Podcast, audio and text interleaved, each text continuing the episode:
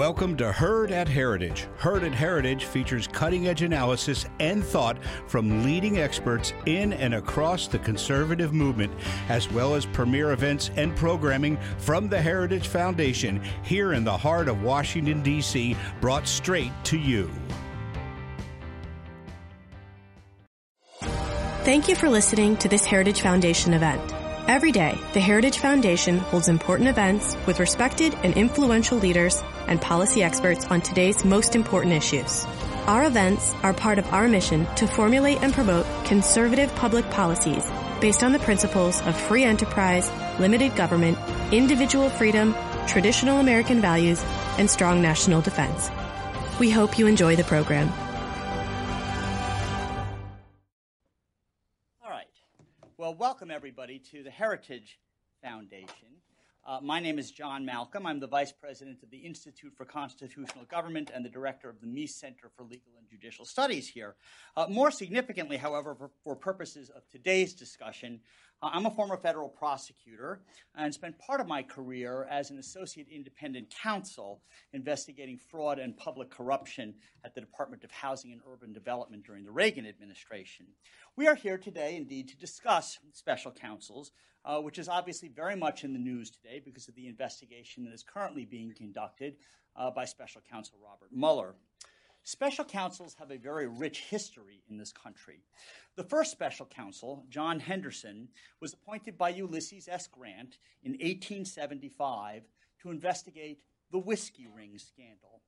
Uh, that scandal involved an extensive network of bribes, in fact, millions of dollars, paid to government officials by distillers in order to evade federal income taxes on the whiskey that they produced and sold. Given all of the discussion about whether President Trump will or even could fire Bob Mueller, it is perhaps ironic that President Grant, in fact, fired Henderson because he thought that Henderson had made statements about Grant to a grand jury which he considered to be impertinent. Obstruction of justice? Well, if that was Grant's intent, it did not work. Following intense criticism, Grant appointed a new special prosecutor, James Broadhead, and the investigation continued. It's, of course, important to note that special counsels are not the same as independent counsels. Pursuant to the Ethics in Government Act, an independent counsel was appointed by a three judge panel of the D.C. Circuit Court of Appeals and was truly independent from the Justice Department for all intents and purposes, an independent counsel was the Attorney General when it came to pursuing the specific matter that led to his or her appointment. That is not the case for special counsels, at least in theory. The days of the independent counsel ended, at least for now, when the act expired in 1999 and was not reauthorized. So Robert Mueller is supposed to be governed by DOJ guidelines, and his investigation is being overseen by the Deputy Attorney General Rod Rosenstein because the Attorney General Jeff Sessions has recused himself. This may be significant because under governing uh, Office of Legal Counsel guidelines, a sitting president cannot be indicted. But where is the Mueller investigation going? While Bob Mueller was appointed to investigate potential Russian interference into the 2016 election, his investigation seems to have strayed a bit far from that. This has been known to happen. One of our speakers today understands this phenomenon full well when an investigation into a failed real estate investment involving a parcel of land along the White River in Arkansas turned into an investigation about whether President Clinton lied and encouraged others to lie about an adulterous relationship with a White House intern during the course of a civil lawsuit that had been filed against him. Assuming we agree that there are circumstances under which someone other than Congress should investigate a president, what is the best mechanism for doing so? Will such investigations inevitably be portrayed as being partisan? Are there things that can and should be done to minimize that likelihood and to maximize the possibility that the public will accept the results of that investigation? And what role does Congress play in fulfilling its own oversight responsibilities while an investigation is ongoing? And do presidents have an obligation either ethical or legal, to cooperate in such investigations by, say, waiving executive privilege or agreeing to testify uh, during interviews or before a grand jury. As a practical matter, are special counsels really different from independent counsels? And so far as we know, is Rod Rosenstein doing a good job uh, supervising this investigation? Uh, and what do we think of the job that Bob Mueller is doing? We have two outstanding panelists with us here today to address some of these questions. We will first hear from Ken Starr, who has had a very distinguished legal career. He clerked for Chief Justice Warren Burger on the Supreme Court and served in a number of significant positions, including as a judge on the D.C. Circuit Court of Appeals, Solicitor General of the United States, independent counsel in the Whitewater investigation, Dean of Pepperdine Law School, and President and Chancellor of Baylor University. Is also the author of two books, including the recently published book, Contempt, a memoir of the Clinton investigation. I have, in fact, read his book, and it is terrific, and I commend it to you. Then we will hear from Andrew McCarthy. Andy was an assistant United States attorney in New York, and he was the lead prosecutor in the 1995 case against Sheikh Omar Abdul Rahman, the so called blind sheikh, and 11 others that resulted in all, in all of them being convicted on terrorism related charges. He was also involved uh, in the prosecution of some individuals who were connected with the bombing of the U.S. embassies in, Ken- in Kenya and Tanzania. He is the director of the Center for Law and Counterterrorism at the Foundation for Defense and Democracies, and he is a regular contributor to Fox News and National Review. With that, Judge Starr, the floor is yours. Well, thank you. I may remain seated if that's uh, all right and uh, provide a, a, series of reflections, really just to get the conversation going or to continue the conversation. There's one dimension since impeachment is in the air with the midterms ahead that I thought I would begin with. Uh, so I'm going to begin sort of at the at, at the end and then hopefully scroll back uh, to the beginning. In stark contrast to the independent counsel statute, the regulations under which Rod Rosenstein appointed Bob Mueller are silent with respect to the issue of impeachment. The independent counsel law was acrid with impeachment. Those are the words to, that uh, Antonin Scalia used in his dissent in Morrison versus Olson. When one thinks of the context out of which the law emerged, namely Watergate, and we think back to that time, for some of you entirely history, but for those of us who lived through that time, in 1978, when the Ethics in Government Act was passed, the idea was so fresh that the impeachment of the president was a moral imperative, and he resigned, sparing the country uh, the articles themselves and then uh, the trial that would likely have resulted in his removal, obviously, uh, speculation. And so when Congress turned to codifying the uh, concept of a special prosecutor, as then called, then eventually more mildly called the independent counsel, now we have the even milder special counsel. Uh, what Congress really had in mind was we want this law officer to be out there going about and sending us information so we can impeach someone. And it therefore is little surprise that Bernie Nussbaum, the first counsel to President Clinton, when the issue became should President Clinton reauthorize or sign this reauthorization of the statute into law, he said, and I describe this scene in the book, Mr. President, this is a dagger aimed at the heart of the presidency. So it was as if uh, Bernie Nussbaum, a very able, shrewd New York litigator, had read the Scalia dissent uh, and took it to heart.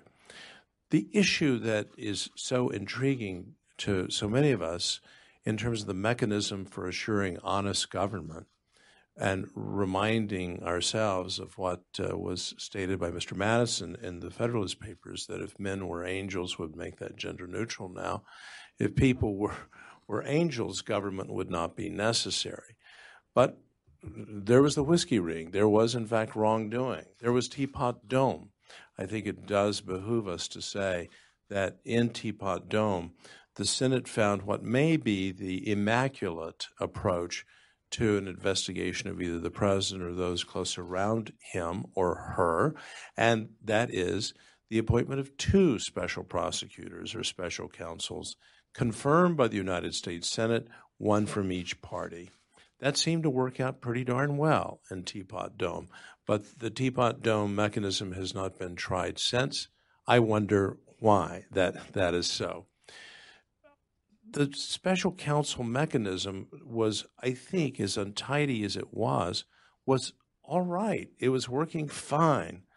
But then Archibald Cox being fired so inflamed the country that not only did we have the appointment then of Leon Jaworski to be, but Congress said, we have to do something. Reform, reform. Which reminds me of the story of the backbencher in the House of Commons who stood up and yelled at the top of his aging lungs, reform. Don't speak to us of reform. Things are bad enough as they are. and so it was, I think, with the independent counsel statute. What was wrong? The, the, the mechanism of political pressure and moral outrage ended up having this corrective function so that now here we are with special counsel regulations that have essentially been in place uh, for 20 plus years since 1999, or, or, uh, going on 20 years, I guess I should say. And these regulations seem to have stood the test of time. We shall see. That brings me then to Bob Mueller and the expansion of, of jurisdiction. The regulations are very clear when you parse the words of the, of, of, the regulations under which Bob Mueller was appointed, you cannot have a rogue prosecutor out just deciding, I think I would like to look into this and I would like to look into that without a check. It is very clear under the regulations that Bob Mueller must have the specific approval of Rod Rosenstein as the acting attorney general in order to open some new avenue of uh, investigation of inquiry. What was not understood, as I try to describe in the book, this just kind of eluded the American people. Uh, and so perhaps we can Keith, take part of the blame for not engaging in vigorous enough uh, education, but that wasn't our job. It was really Congress's job and the Justice Department's job to engage in the public education function, not ours. But in any event, it was absolutely clear under the independent counsel statute that for an expansion of, investi- of investigative authority, the independent counsel had to go to the Attorney General of the United States. There was that check in the statute itself. And then the Attorney General would make the assessment, and hers was, I believe, non reviewable. We can talk about that. And there would be no check on the Attorney General's uh, authority to say, no, well, I'm not going to expand your investigation. If she agreed, then she, next checkpoint, would go to the special division, the three judge uh, panel of the U.S. Court of Appeals for the District of Columbia Circuit. And in theory, they could say no.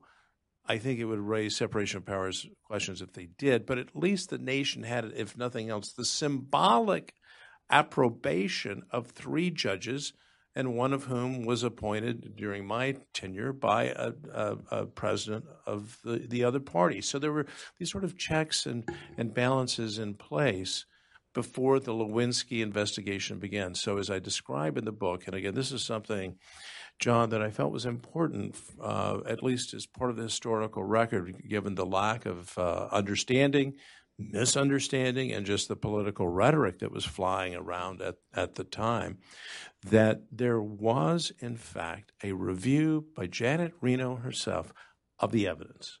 She had terrific lawyers, career prosecutors around her, around her, and in fairly short order, she made the determination that whether Monica Lewinsky and others were had committed perjury, other offenses against the rule of law, had to be investigated.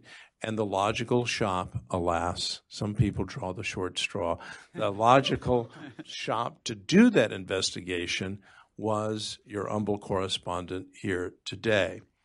Now, one of the things I do in the book, and this relationship, and I think it's why the independent counsel statute simply cannot work, quite apart from the constitutional questions raised so brilliantly by Nino Scalia in, in his dissent, in Morrison versus Olson is that inevitably there's going to be a division turning into a gulf between the independent counsel and the Department of Justice and the Attorney General personally.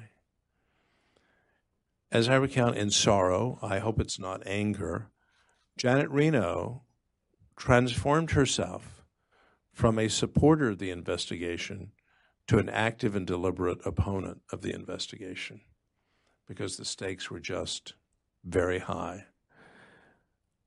I talked to her only once about the relationship during the Lewinsky phase, and that's when she said, I'm now going to investigate you. And as I describe in the book, Attorney General Reno, I think that intrudes into the independence of the independent counsel. I don't care. I'm paraphrasing. Uh, I'm going to avoid. So that gulf that suddenly developed, that vast gulf, is something that the special counsel provisions simply avoid entirely.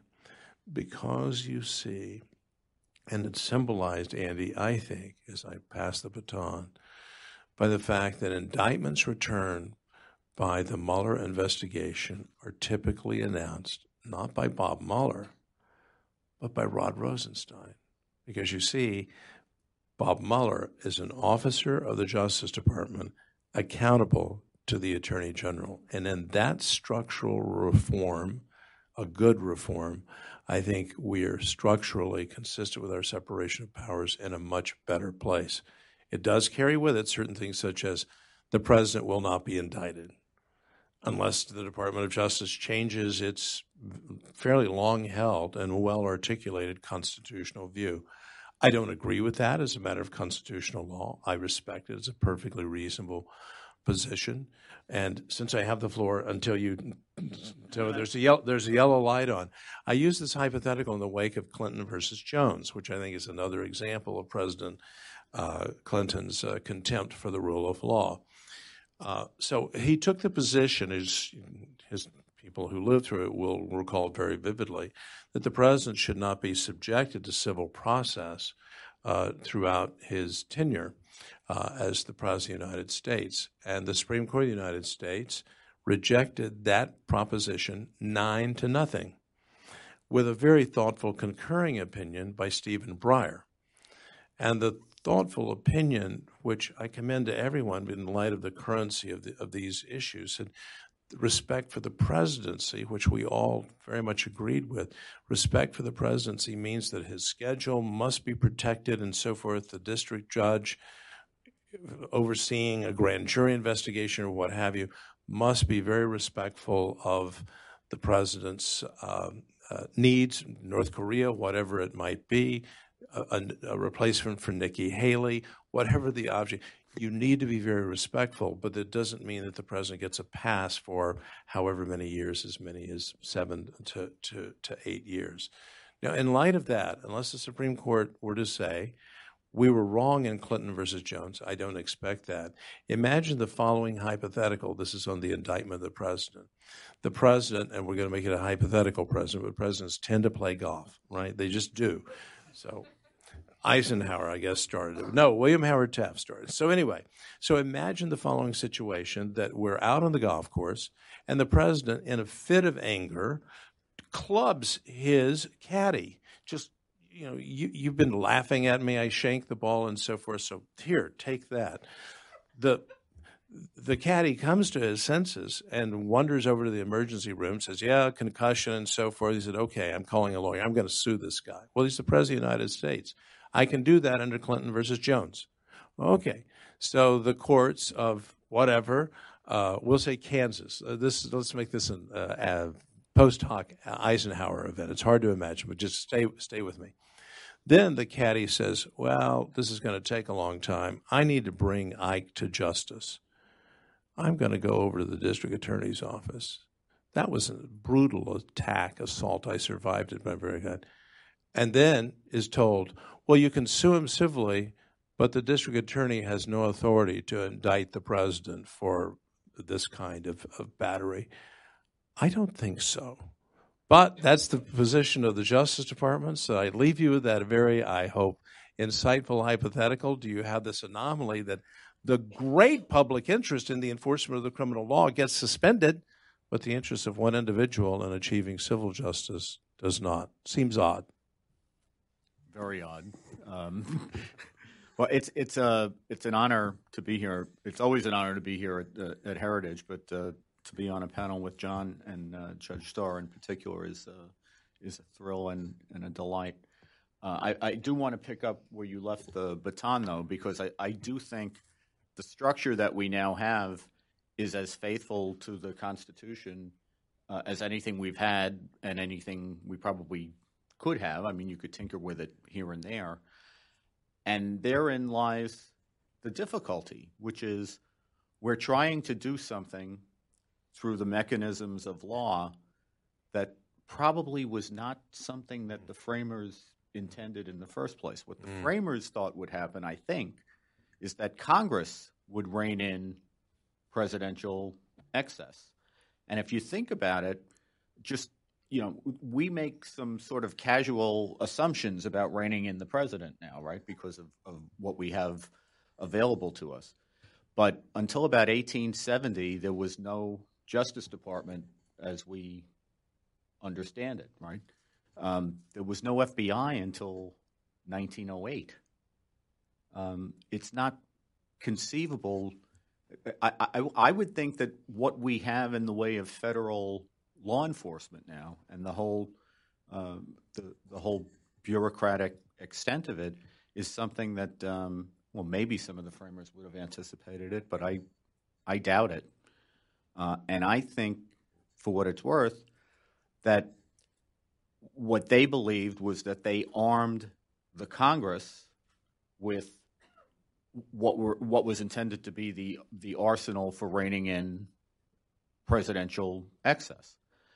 Um, and what we're now trying to do is bring the president and presidential excess, have it reined in by the powers of law enforcement under circumstances where in our constitutional system law enforcement is an executive power. And we really don't want it to be for for a number of good policy reasons we don't want law enforcement to be carried out outside the executive branch. So i think part of the problem that we have here is always going to be that what we're trying to do probably cuts against the grain of all the assumptions of our system from the start. Um, so how do we how do we go about it? Um, I, I, think we find instantly that the framers were quite right when they thought that um, it, it, was better to bring a president into line with the with political means rather than um, the means of law enforcement, because we instantly see, and we see in particular, I think, with the Mueller investigation, that regardless of what the laws are, it's the politics that governs the situation, right?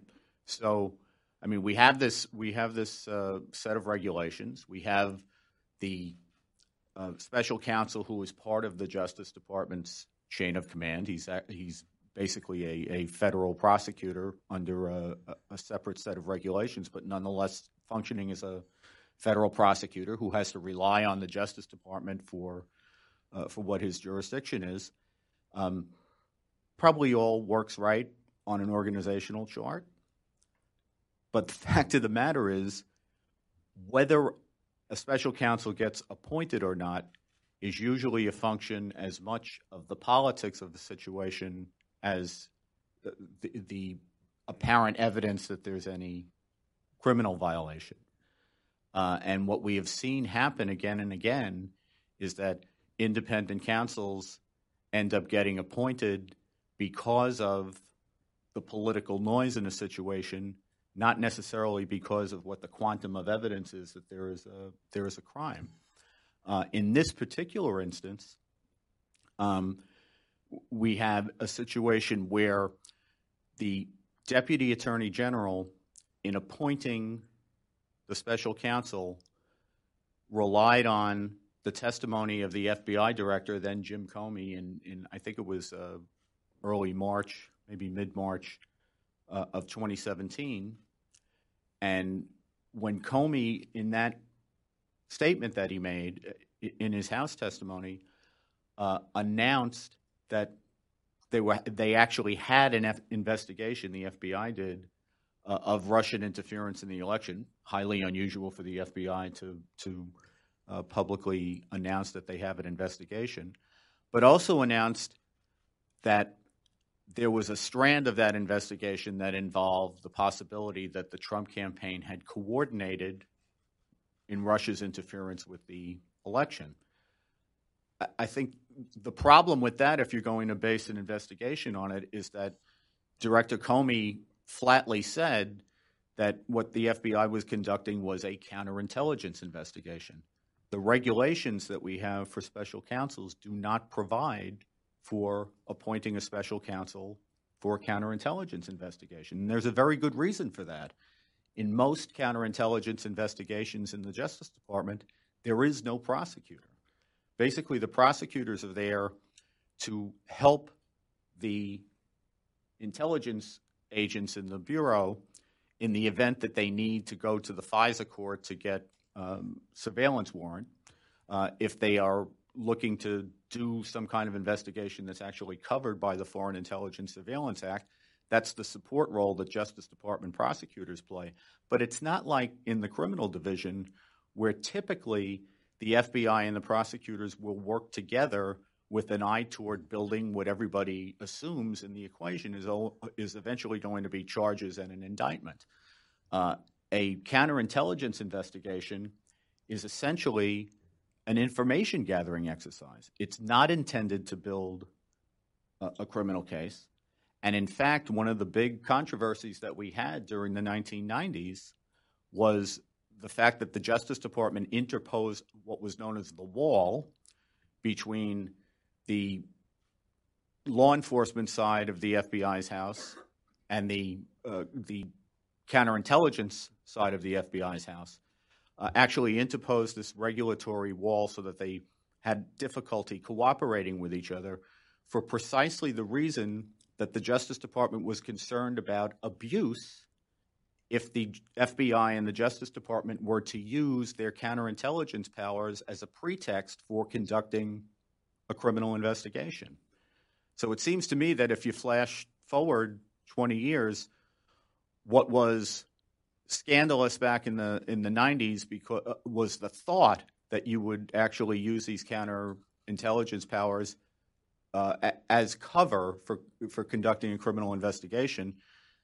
And now what we actually have is sort of an official blessing of using counterintelligence powers to conduct a criminal investigation under circumstances where the regulations that uh, Special Counsel Mueller operates operate under uh, operates under actually say that you have to have a crime. They say that there must be a crime, there must be a factual recitation of what the crime is um, in the appointment of the special counsel. Uh, and the idea behind that, I believe, is that the articulation of the crime becomes the parameters of the investigation. Be, it becomes a, a sort of a boundary or set of boundaries for the special counsel's jurisdiction, with the understanding that the special counsel then has to go back to the uh, deputy attorney general to get additional authority if he wants to investigate things outside that ambit. Um, I'll, I'll, I'll close with this.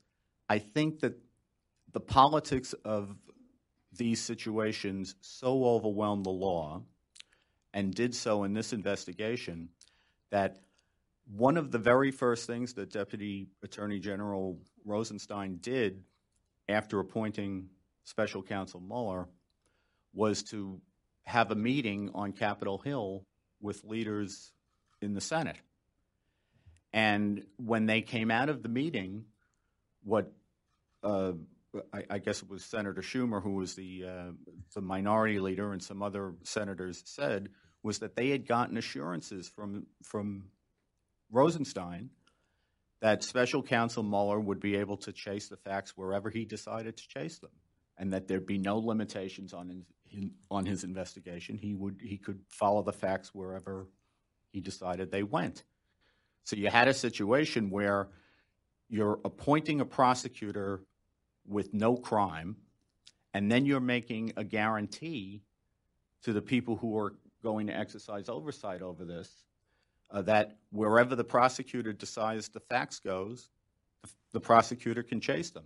So we're really in a situation now which is, to my mind, antithetical to the American tradition. The American tradition is we have a crime and then we assign the prosecutor to investigate the crime.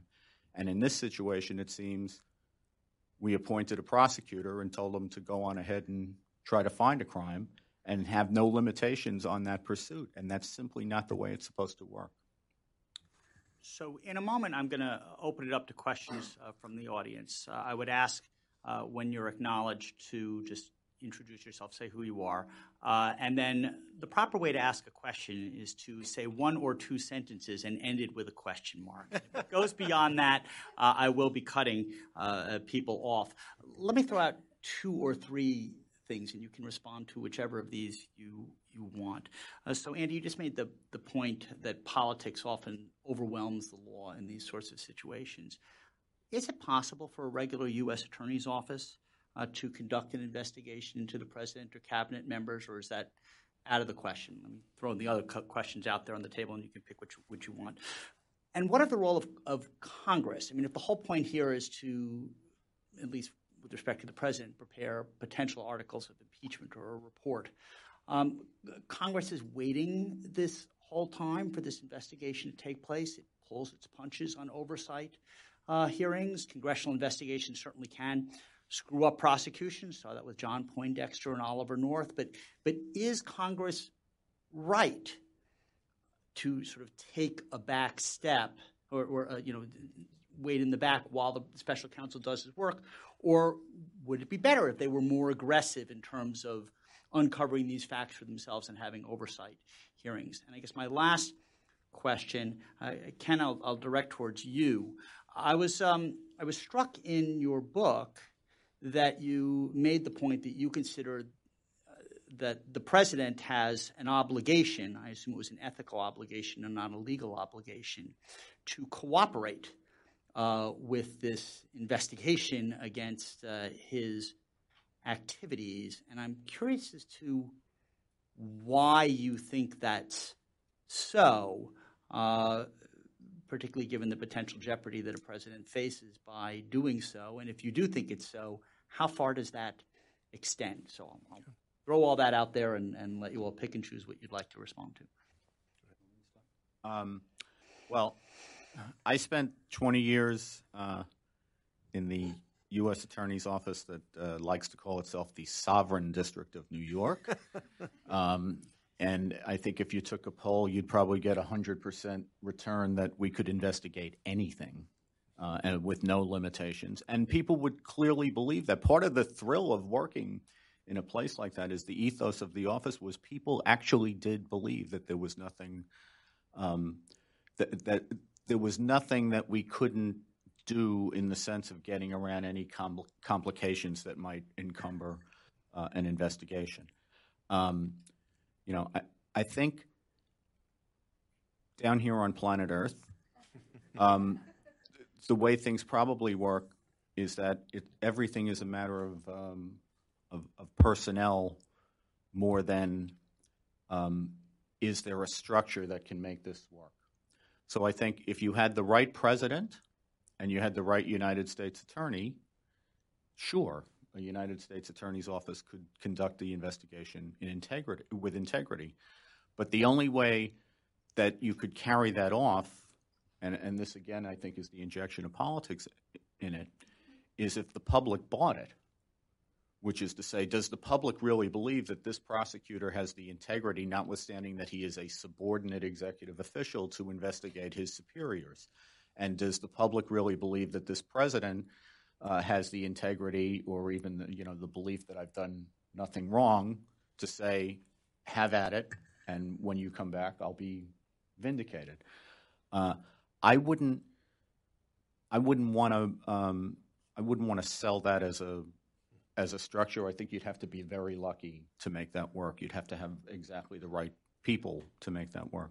As far as Congress is concerned, I really think Congress has become dependent not just on the on the Justice Department, but probably on um, many of the, uh, the, the agencies and uh, and bureaucracies that it that it has created. Uh, one of the ways we see that, just to, to step out of this for a second, in Brett Kavanaugh's hearings over the last few weeks, this idea that you know, oh my God, we can't possibly go on unless we have an FBI investigation, unless we you know give them another week to look at it. Um, you know, the staffs of the committees, and particularly the Judiciary Committee, um, are very good and they're pretty robust, and they staff up when they have things like, um, you know, Supreme Court nominations. And the people they go out and hire are people who used to do what I do for a living, or or people used to, you know, uh, be federal investigators, FBI agents, and the like. They're perfectly capable of doing their own investigations. That's not to say that the Bureau isn't value added. Of course it is. Um, but in a, I, I think in an impeachment situation, the idea that Congress would have to wait on and depend on the FBI to do an investigation that the Constitution really obliges um, the Congress to do itself because it is the body that is supposed to be overseeing the peer branch uh, we'd be in a bad place, I think, if, if they had to rely on the FBI to do it. That's not to say they wouldn't, and there's certainly no small amount of waiting around to see what Mueller is going to do. Uh, the idea being that Congress, for whatever reason, can't do whatever it would do until they see what Mueller has done. Um, I, I think that's a dependent relationship that's not good for the country, but there's no reason they can't do it themselves. Uh, th- three points in addition to your uh, question, uh, three, but I'll, I'll be brief. Uh, picking up uh, on what Andy just said, we have people here in the audience who are deeply familiar with and experienced in congressional investigation. Keith, you may want to give a speech at the, mm-hmm. have a, a private session with those who are interested in this. and I align myself with what Andy has just said the founding generation, uh, again speaking through the, the Federalist uh, papers, call for energy in the executive. And there are times when I think many of us would say, let's see greater energy in the Congress. And I would cite an historical fact that supports that notion as opposed to a culture of deference, allow the special counsel or the independent, counsel, independent counsel to go forward. Uh, during the Senate select uh, hearings on Watergate, the breakthrough about the uh, Oval Office tapes came through the Senate process, uh, not through uh, the special prosecutor's offices. The examination in the United States Senate, and it was a staff in, uh, uh, interview with Mr. Butterfield, who said, by the way, there are tapes. and the rest is all history. Without those tapes, history may have had a very different uh, uh, turn because it was the tapes themselves that convinced thoughtful Republican members of the House Judiciary Committee that the President of the United States, for however long, did in fact enter into a conspiracy to obstruct justice. Uh, so there, there you have an example of energy. With respect to what uh, Andy first said, that we can go get it here in the sovereign Southern District of, of, of, of New York, uh, there have been lamentations, including coming out of this venerable institution, uh, to the effect that we have wildly overcriminalized uh, the law and that we have intruded deeply uh, into the province of the states in our federal republic. The Supreme Court will have before it, now that there are nine justices, and I'm thankful for that on the Supreme Court, will have an argument coming up uh, with respect to the concept of dual sovereignty. I see nods saying, I bet there's some people who've been involved in this policy issue, but it's ultimately a constitutional issue, which is same bank robbery, state of Alabama gets a criminal conviction and the sentence is one year or whatever. And the federal government says, in effect, that's not enough. I think we're going to bring charges and did against the same woeful defendant who probably regrets the fact that he chose that particular bank or didn't get a little bit of a longer longer sentence. But the dual sovereignty idea is well, the United States looks at what the state did and says we are not satisfied. The Civil Rights Division, of course, is empowered specifically to go after individuals who may have been convicted of some state crime, dual sovereignty. I commend to you, by the way, a very intriguing brief which I just happened to run across by Senator Orrin Hatch. And it's an amicus brief in this case urging the court to take a second look at dual sovereignty. And you, I'm sorry, I'm talking in code. Double jeopardy. You can't charge the same person with the same crime, right? Double jeopardy law. You shall not be. This is a basic right uh, under the Bill of Rights.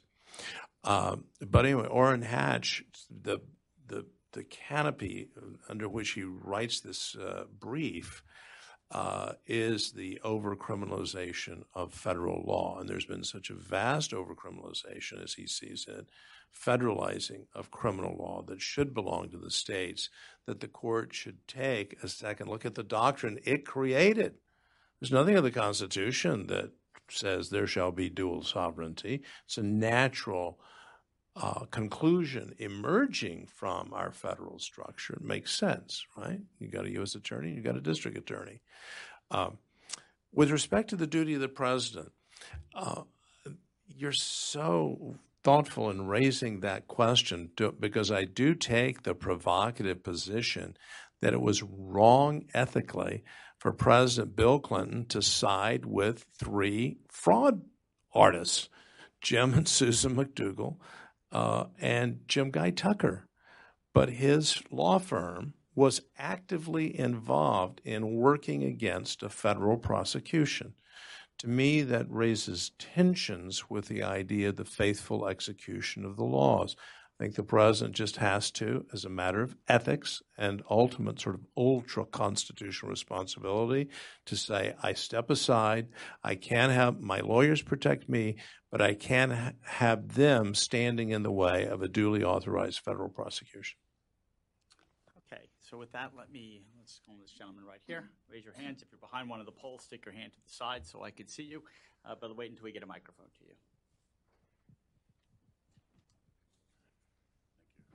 Uh, Armin Choksi, given what has been said about uh, the fact that the Mueller investigation started under an intelligence operation rather than a criminal one, and given that the regulations, as you claim by the DOJ, is that a criminal investigation is necessary or a criminal evidence of a crime is necessary, can there be a legitimate case made against, a legal case made against the Mueller investigation that it is illegitimate?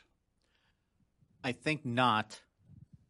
And uh, one of the neat things about the regulations that we didn't cover, but we probably should stay up front, is that the very last of the regulation says, much like the, the first page of the uh, U.S. Attorney's Manual says, uh, that the, the fact that they've laid out regulations does not create rights that are enforceable for anyone against the Justice Department.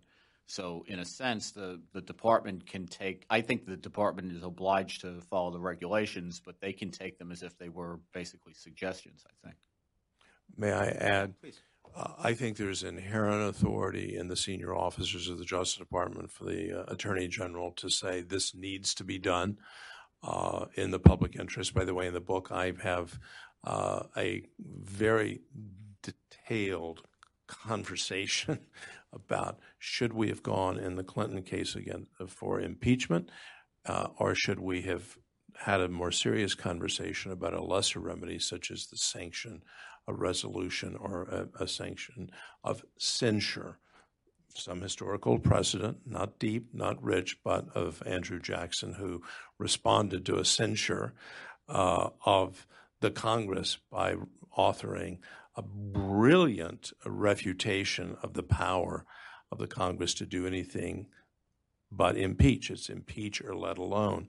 What I think the Clinton episode teaches us is there are certain kinds of criminal offenses. What is a high crime or misdemeanor? There's a lot of conversation about that. But clearly, perjury is a crime, obstruction of justice is a crime. But I think the issue there was the nexus. Did those crimes that were proven, we believe beyond a reasonable doubt, were basically accepted? Yes, he committed those crimes. Is there a sufficient nexus with the conduct of office of the president? So you have a criminal, go back to my hypothetical, the assault and battery against the hapless, cynical caddy. That doesn't seem to, we really need to impeach the president for that. How about a resolution of censure? So there is this question of fit of, of, of, of, custom. Uh, the final thing I'll say is I think that the department, though, this will this will be resolved under this court, not necessarily this term, but the department's interpretation of its own regulations are entitled to sort of uber deference. So if the deputy attorney general reads this, inherent authority on the one hand, and then this is just the way I interpret those as not as expressio unius is exclusio. Oh, I love that. Alterius. you know, Scalia is so proud. You know, you've got to use some Latin every now and then. But to include one isn't to exclude the other. And so I think some combination of that would cause Rod Rosenstein to rest easily at night.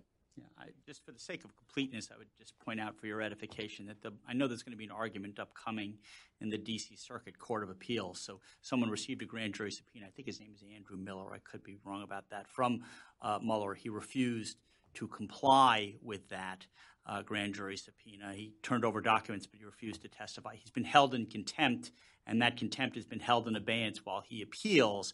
And his argument essentially is, is that Rod uh, is that Bob Mueller, uh, as an outside private lawyer, was not properly appointed in accordance with the appointments clause, and that Rod Rosenstein, who is not the attorney general, uh, could not appoint him, and that therefore uh, this investigation is void ab initio because he wasn't properly. I'm not talking about the merits of that, but I know that argument is taking place. And I was, of course, curious, uh, Ken, when you talk about censure as uh, uh, as an alternative, that that's, of course, after they declined to convict President Clinton, that that's what they ended up settling on, and your successor. Uh, Robert Ray, I guess, settled for censure by a judge, and I guess it was Susan Weber Wright. Well, it was a finding, and thus the name of the book. Uh, the name of the book, Contempt, uh, emerges out of the fact that uh, President Clinton is the only president, uh, thankfully, in American history to have been found in con- held in contempt of court. Uh, uh, and he did not appeal that judgment of contempt for the way he conducted himself in the civil case. Right. Next question. Back here. Uh, Mike Iroshis. Um, will we will we ever see the mandate that um, uh, Bob Mueller Mueller is actually working under? And Mr. Starr, was your mandate ever revealed to the public? I can answer yes. Mine was, uh, and uh, and the expansions were were made publicly uh, available. Andy, do you want to speak to the Mueller mandate?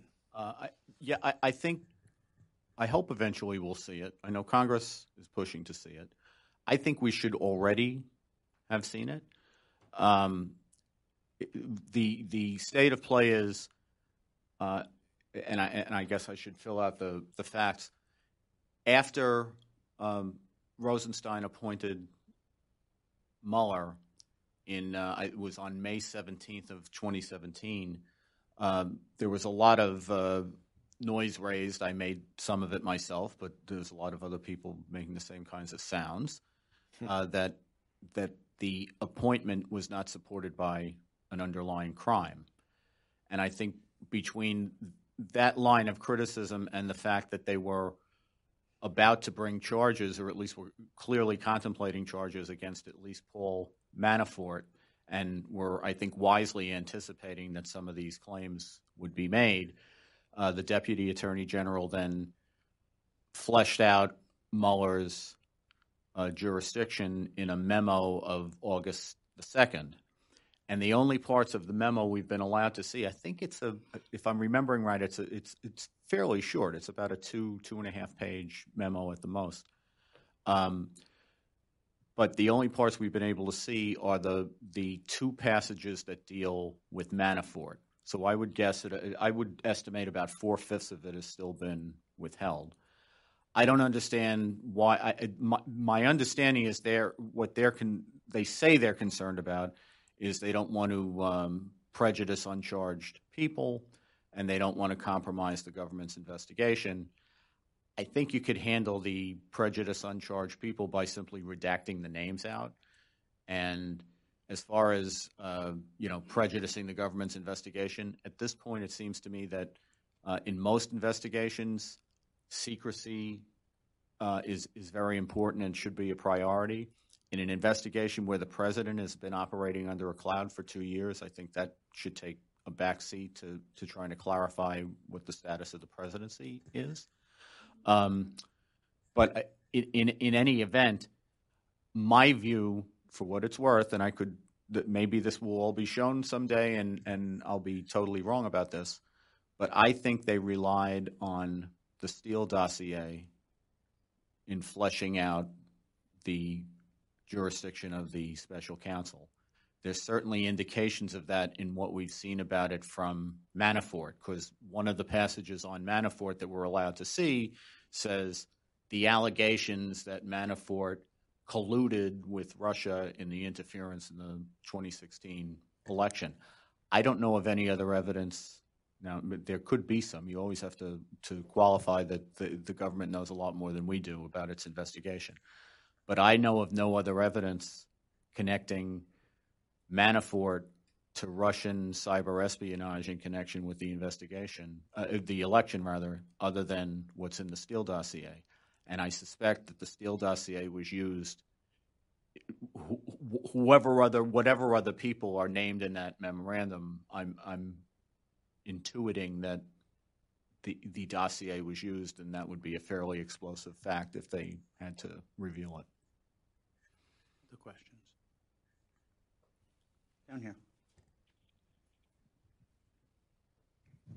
Thank you. Uh, Leon Peace. Um, my question is, in, with respect to the uh, what used to be the dual prosecution policy at the Department of Justice, under these circumstances, would the political um, factors also be considered, uh, either formally or informally, uh, as in the in the application of that uh, dual prosecution policy?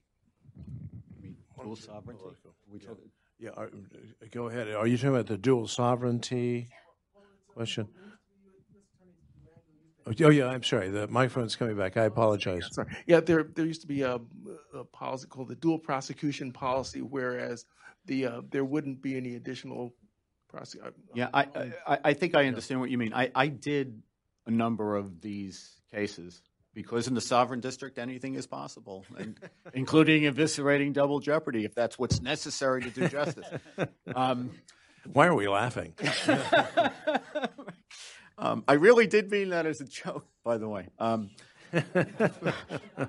but but there, you're quite right. There was a policy that that uh, stated that the presumption is that once a prosecutor has his shot at you, that's it, and that the Justice oh, Department doesn't hop in every single time there's a dual sovereignty situation. Now, let me tell you the, the kinds of dual sovereignty cases I had.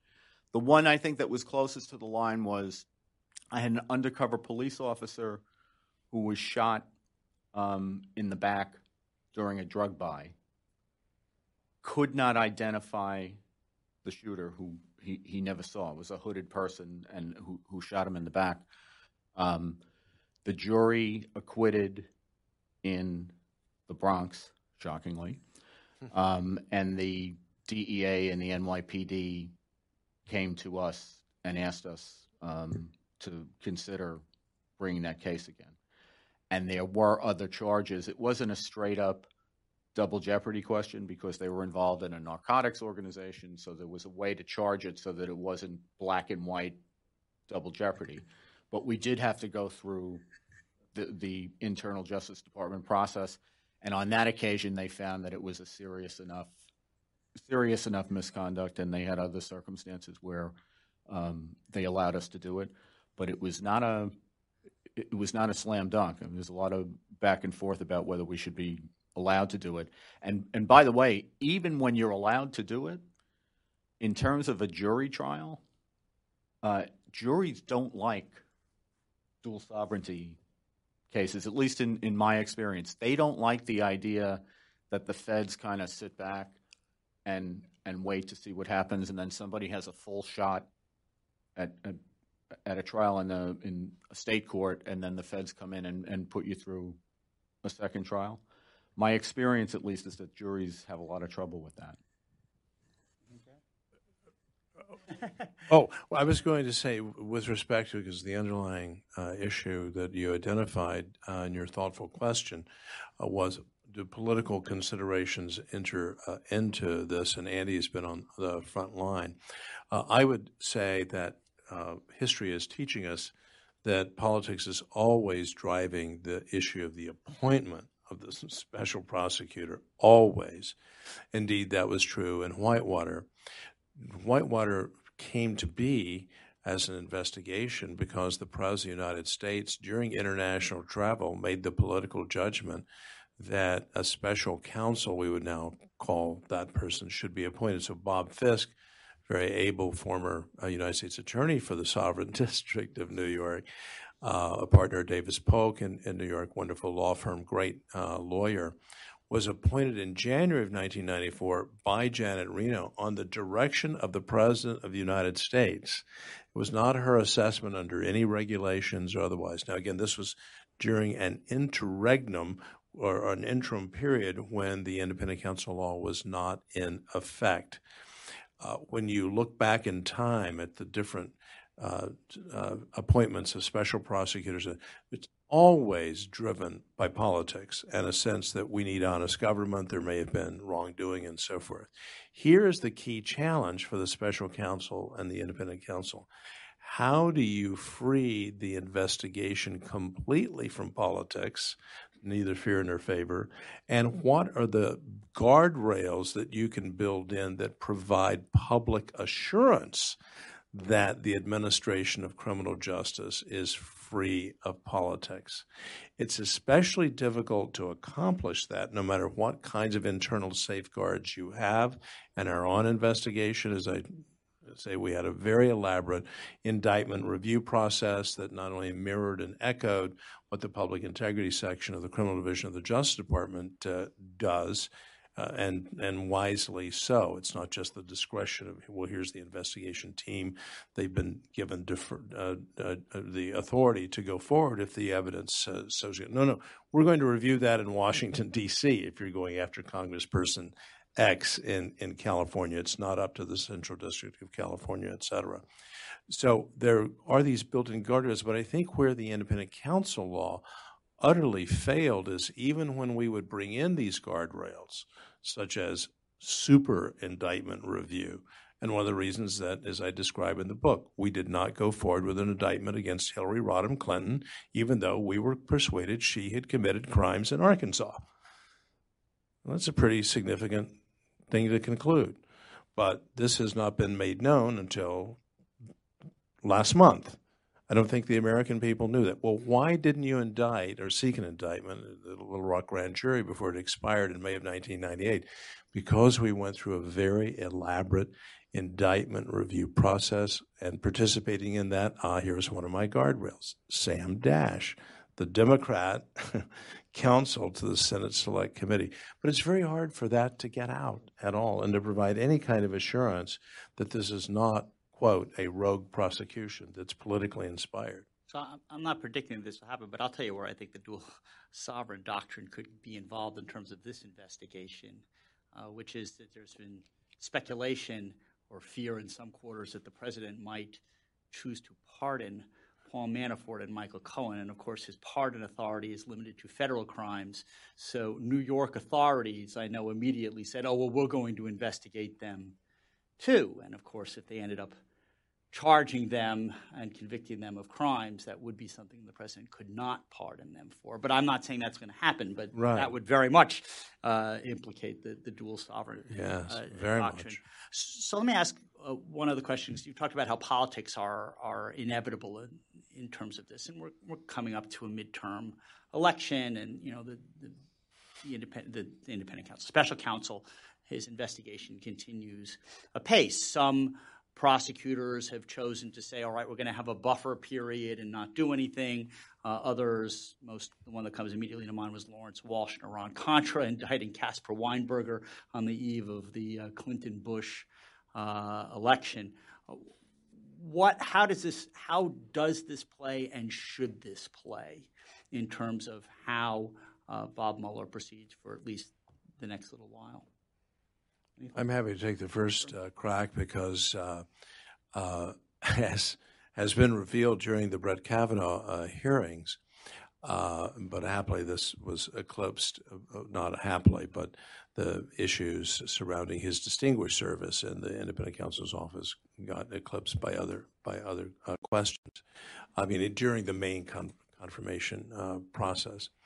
But I was insistent that we get the referral out as promptly as possible after the t- president's testimony uh, of uh, uh August 1994.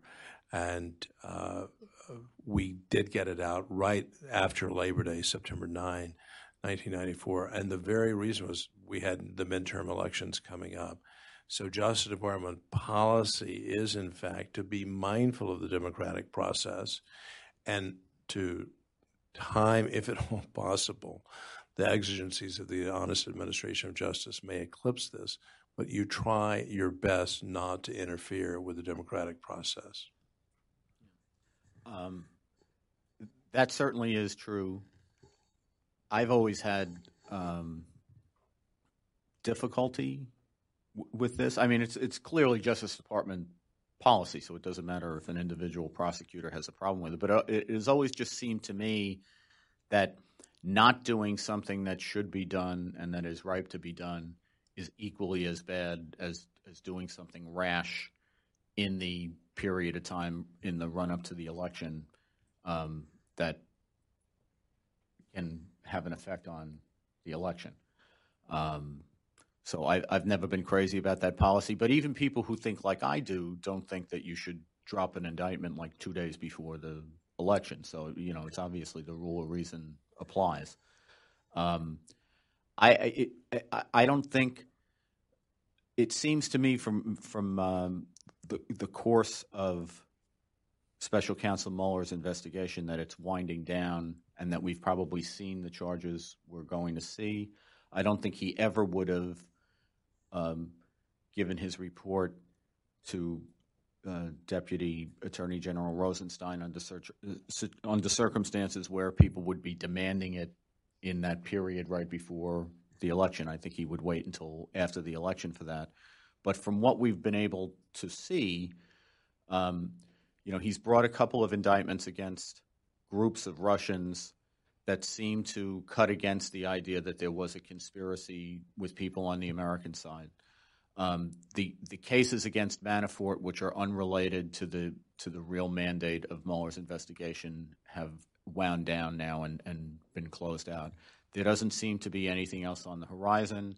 What we see is the cases that he has brought are being um, transferred to other components of the Justice Department. One of the Russian cases went to the National Security Division. Another one went either to the Eastern District of Virginia or the District of Columbia. I don't remember which.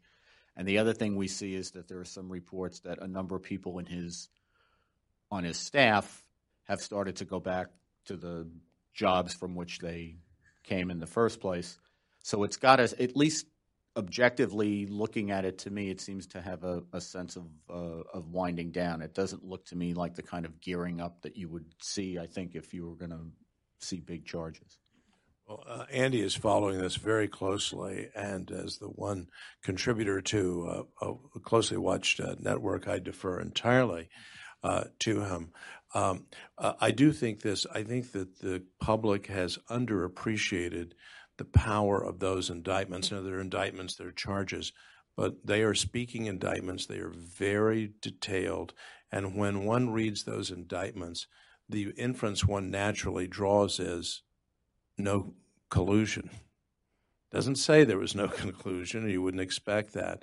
But the natural, most reasonable inference to be drawn from the two indictments, at least from this reader, and I read them carefully, is zero collusion. To the contrary, they duped some people, right? And just the, the series of crimes that were committed just cry out for uh, condemnation of what the Russians uh, did, according to the indictment. I know presumption of innocence, even if uh, you're a Russian uh, individual who comes here under these false pretenses and so forth, commits crimes to get in the country, commits crimes in the country, and so forth.